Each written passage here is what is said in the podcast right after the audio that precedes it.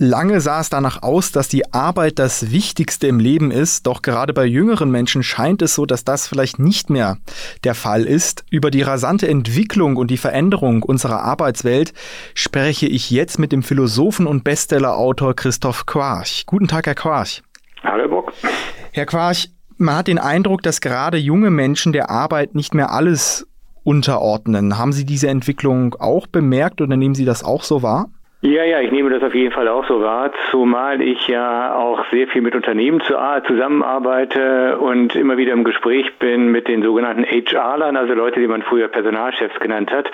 Und die bestätigen mir das auch jedes Mal. Also es ist offenbar tatsächlich so, dass es in Firmen zunehmend schwer wird, die jungen Arbeitskräfte zu motivieren oder auch bei der Firma zu behalten. Die Abwanderungstendenzen sind auch zunehmend groß. Die Verweildauer bei den Unternehmen wird immer kleiner. Also da scheinen wir es wirklich mit einem größeren Problem zu tun zu haben oder das ein Problem, das in einem größeren Ausmaß existiert. Ein bisschen zielt das auch darauf ab, auf TikTok ging ein Video viral unter dem Titel Quiet Quitting. Bedeutet im Prinzip, statt für den Arbeitgeber alles zu geben, die Bereitschaft eben auch zu haben, viele Überstunden zu machen, macht man nur noch das Nötigste, also Dienst nach Vorschrift. Ja, wie bewerten Sie diese Entwicklung insgesamt? Also diese Entwicklung bewerte ich als ausgesprochen problematisch. Die ist allerdings nicht ganz neu. Ähm, es gibt diesen wie heißt das Ding, Gallup Unternehmensindex, der schon seit Jahren beobachtet, wie das Arbeitnehmerverhalten in den deutschen Firmen aussieht. Und da kann man eigentlich schon seit den frühen 2000er, 2000er Jahren beobachten, dass die Motivation oder eben auch die Bindung von Mitarbeitern an das Unternehmen zunehmend rückläufig ist. Äh, da kann man jetzt natürlich versuchen, die Ursachen zu ermitteln. Ich denke, es hat sicherlich sehr viel damit zu tun, dass wir es inzwischen gerade auch in der jüngeren Generation mit Menschen zu tun haben, die inzwischen eine unglaublich breite Palette an Angeboten Tag ein, Tag aus serviert bekommen, wie sie ihre Freizeit zubringen können. Die, der Anreiz, viel Zeit in sozialen Medien zu verbringen, im Internet, mit Netflix-Serien und dergleichen mehr, ist zunehmend gestiegen. Darüber hinaus kommt eine gewisse Selbstoptimierungsphilosophie, die seit einigen Jahren von Psychologen in unsere Welt geblasen wird, die darauf hinausläuft, dass man dann auch noch sehr viel Zeit mit Fitness, mit Yoga, mit Achtsamkeitstrainings und dergleichen zubringen möchte. Dann kommt noch hinzu eine neue Wertschätzung von Familie und Partnerschaft. Da bleibt dann einfach nicht mehr viel Zeit für die Arbeit. Und ich glaube, das Kernproblem ist in der Tat, dass wir einfach ein riesiges Angebot haben, wie man seine Zeit sinnvoll zubringen kann, vielleicht auch nicht so sinnvoll, ähm, was mit der Arbeit, der Kernarbeitszeit doch in einen zunehmenden Konflikt gerät.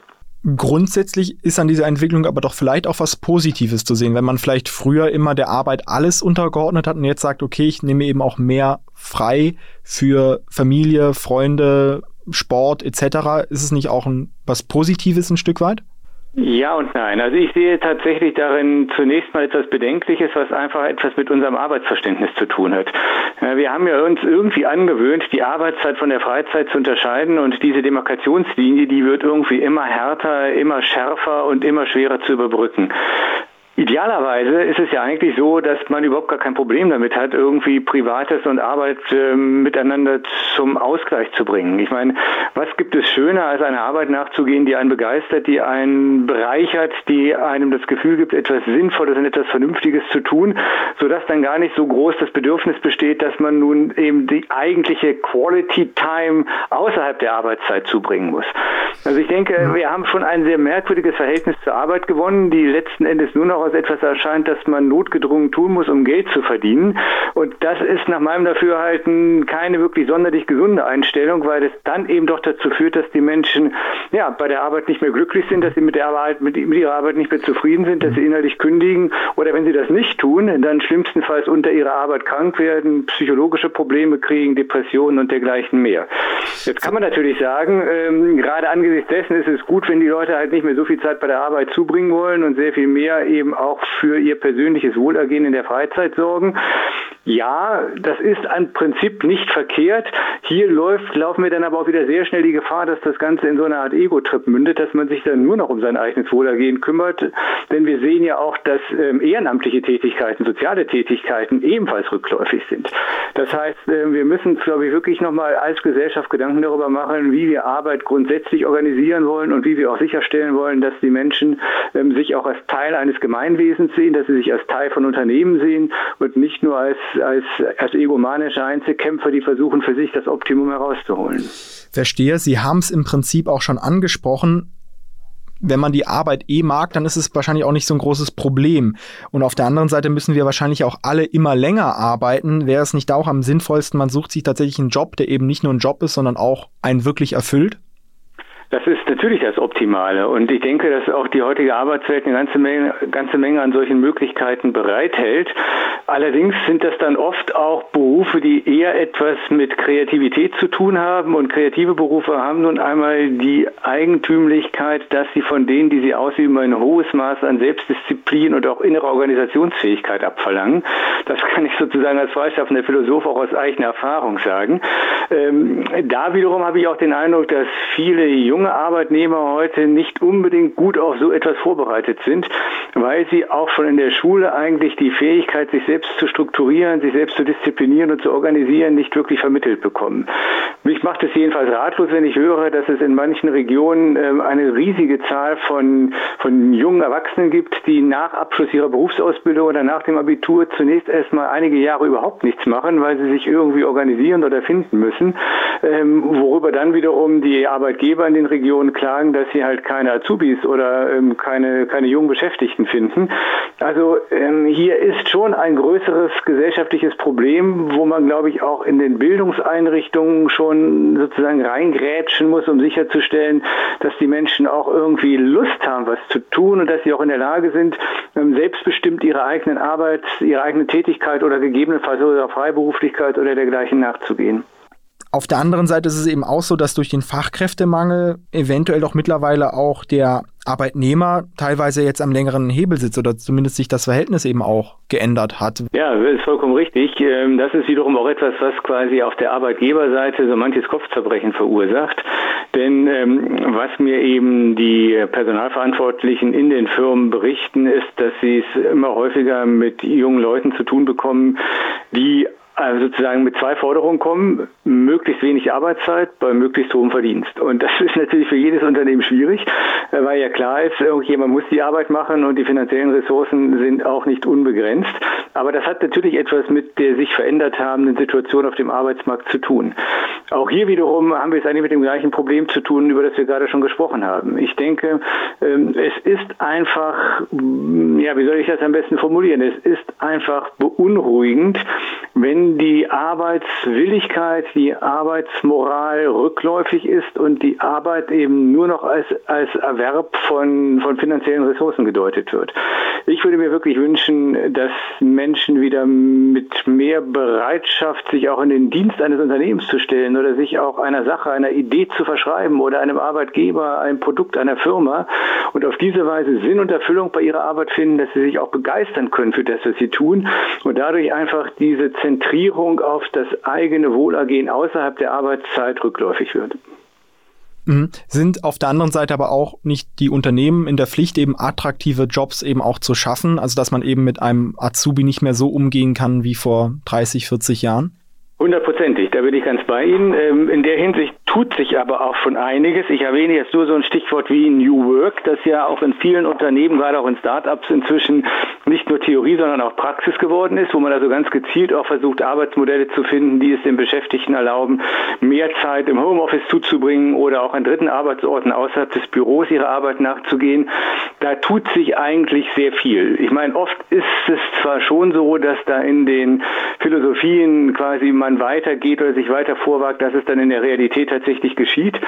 Aber ich würde schon sagen, zumindest ähm, soweit ich die, die Welt der Unternehmen überblicken kann, es gibt schon auch sehr hochentwickelte Unternehmenskulturen, gerade auch im mittelständischen, familiengeführten Bereich überall in Deutschland, wo man einfach sagen muss, das sind Arbeitsbedingungen, da hätten meine Eltern sich die Finger nachgeleckt. Ja? Also da sind die Unternehmen schon auch den, den Arbeitskräften weit entgegengekommen. Mhm. Mal ganz abgesehen davon, dass auch die Entlohnung in vielen Unternehmen wirklich ähm, ja, mehr als respektabel ist. Also ich glaube, ähm, die Unternehmer haben eigentlich zum Großteil ihre Hausaufgaben gemacht. Jetzt ist es auf der Seite derer, die wirklich auch arbeiten wollen und die Geld verdienen wollen, dann auch mit einer entsprechenden Motivation und inneren Einstellung in die Firmen zu gehen. Ich würde nochmal auf die Veränderung der Arbeitswelt im Allgemeinen zu sprechen kommen. Durch Corona haben wir ja schon auch erlebt, wie flexibel die Arbeitswelt sein kann. Auf der anderen Seite heißt diese ständige Flexibilität doch auch diese ständige Erreichbarkeit. Also wenn sich das dann so eher so ins Homeoffice verlagert. Ist das vielleicht auch was, was später für, zu Problemen führen könnte? Ja, da haben natürlich die, verschiedenen Unternehmen auch versucht, ihre Policy zu finden, um sicherzustellen, dass sie ihre Beschäftigten im Homeoffice auch nicht überfordern. Da gibt es, glaube ich, solche Beispiele und solche Beispiele. Ähm, grundsätzlich würde ich aber auch hier sagen, es ist letzten Endes immer eine Frage, wie man dann die Arbeit konkret und im einzelnen Fall organisiert. Ich denke, dass wir eigentlich vergleichsweise gut durch die Covid-Zeit navigiert sind. Aus Perspektive der Unternehmen weiß ich wiederum, ähm, dass ähm, ja viele Beschäftigte dann auch gesagt haben, sie freuen sich eigentlich wieder darauf, in die Firmen zu kommen, ganz einfach, weil sie auch aus dieser ja, Isolation ähm, der Heimarbeit herauskommen wollen, ihre Kollegen und Kolleginnen gern wieder treffen wollen, auch gemeinsam etwas erleben, ko-kreativ arbeiten. Das sind ja alles Dinge, die auch für den Spaßfaktor bei der Arbeit nicht unerheblich sind. Aber wenn man dann umgekehrt eben auch mal einen Tag zu Hause zubringen kann, ähm, ist das natürlich für viele Beschäftigte auch eine attraktive Geschichte. Also was ich sagen will ist, Covid hat tatsächlich eine Art ähm, Crash-Test bedeutet, bei dem deutlich wurde, man kann Arbeit sehr viel flexibler organisieren, als das in den, ja, sagen wir mal, in den 80er, 90er Jahren der Fall gewesen ist. Äh, das kann man auch erfolgreich tun und man muss dann natürlich schauen, dass man die, die sich damit einhergehenden Folgeprobleme wie eben ja, 24-7 Erreichbarkeit ähm, eingedämmt bekommt. Aber dafür kann man Verabredungen treffen und das wird in den Unternehmen auch gemacht. Da glaube ich, ist, das, ist der Gewinn, den man aus diesen Flexibilisierungen der Arbeitszeit hat, größer als die Gefahren, die damit einhergehen. Zum Schluss noch eine Frage.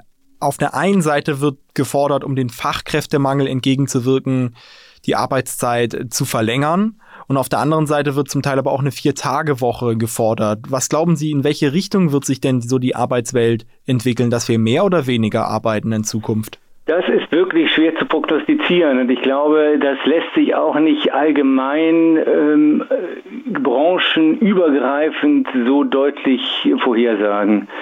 Ich vermute mal zunächst, ähm, als jemand, der selber Jahrgang 64 ist, wir werden nicht darum herumkommen, dass das Rentenalter auf 70 Jahre hochgeschraubt wird. Davon gehe ich fest aus. Also ich sehe nicht, dass ich äh, irgendwie mit, mit 60 in Frührente werde gehen können, wie so viele ähm, es gerade im Augenblick tun.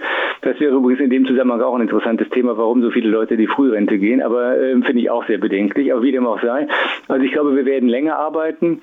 Und ähm, ich gehe mal davon aus, dass man auch hier mehr auf Flexibilität setzen wird, dass man sich mehr und mehr von festen Regelarbeitszeiten verabschiedet und eher individuell mit den Beschäftigten aushandelt, wie viel Zeit sie in der Firma oder überhaupt eben wie viel Zeit sie tatsächlich für die Firma absolvieren und leisten. Es gibt Menschen, die haben überhaupt kein Problem damit, 40 und mehr Stunden äh, in der Woche für eine Firma zu arbeiten.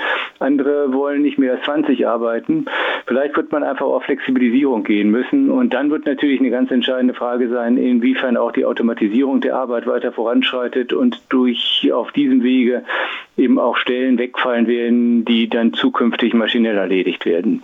Das kann ich schlecht prognostizieren, aber ich glaube, wir werden einfach eine sehr viel größere Dynamisierung und Flexibilisierung in der Arbeitswelt erleben. Herr Quarch, ich danke Ihnen für Ihre Ausführungen und für das angenehme Gespräch. Sehr gerne, Herr Bock.